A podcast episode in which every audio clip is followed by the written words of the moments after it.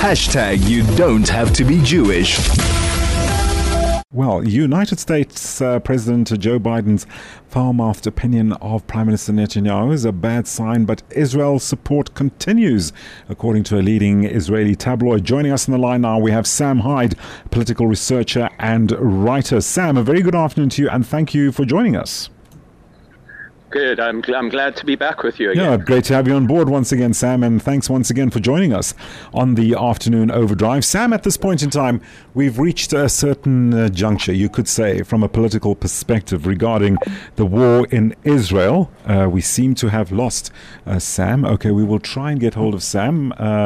Uh, to try and getting hold of, get him back on the line. In the, the meantime, let me just bring you some uh, headline news uh, that's uh, making the headlines at the moment. Judea and Samaria, we're seeing a 350% rise in Arab terrorist attacks. Uh, we have a suspected explosives laden drone slams into a field near Lower Galilee community. I'll try and bring you more of those headlines a little later on. Right now, we seem to have Sam back on the line. I'm just confirming. Sam, are you there? I'm here. Sorry, I'm not sure what happened, glad sorry, we, we, just we just lost uh, we just lost signal momentarily.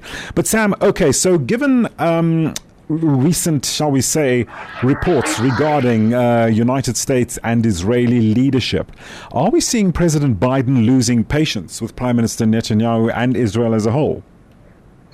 Look, I think that would be a fair assessment, but one must also take into account that both the Prime Minister Netanyahu as well as President Joe Biden also have internal politics at Indeed. play. For example, Biden has an, uh, an election upcoming. It seems that there's large parts of his constituency that are not very happy with his take on the Israel Hamas war. And Netanyahu, as well, for almost opposite reasons, uh, has completely collapsed in the polls, and, and that seems to be sustaining itself.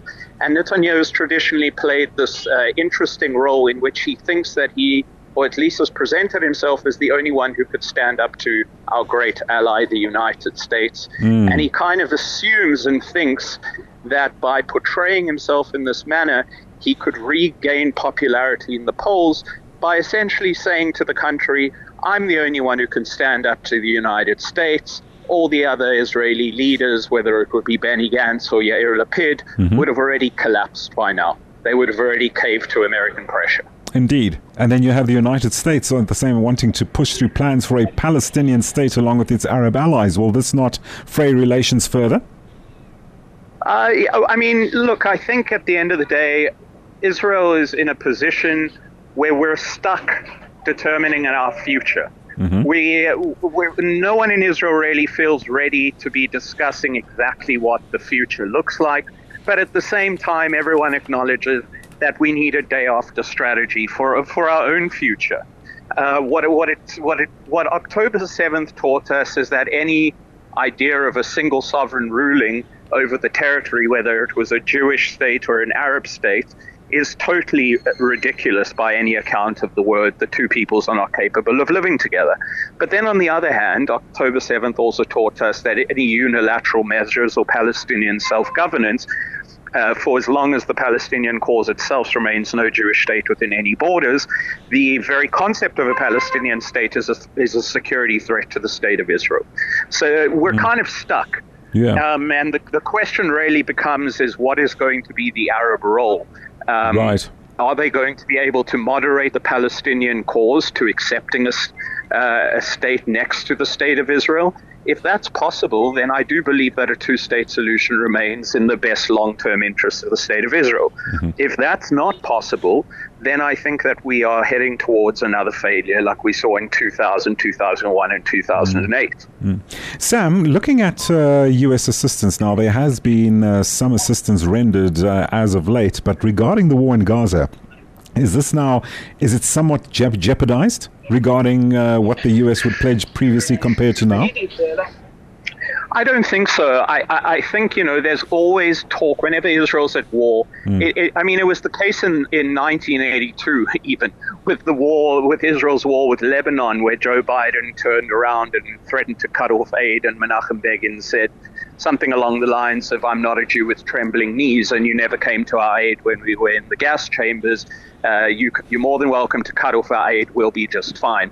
This has been a long, uh, mm. kind of a long, a long process between the relations. I don't really think, in the big picture, anything fundamental is going to change. In fact, I expected it at mm. some point for tensions to fray and for the questions of uh, question of aid to come in. Mm. At the end of the day, the main topic among uh, those who, who view themselves as anti-Israel in America is that uh, it's kind of this talking point of our taxpayers' money are going right. to the war in Gaza, and therefore the American administrations have to kind of take in public opinion in that in in that capacity. But I don't I don't I don't see this as having any kind of determining uh, fate uh, or change in the relations between the two countries.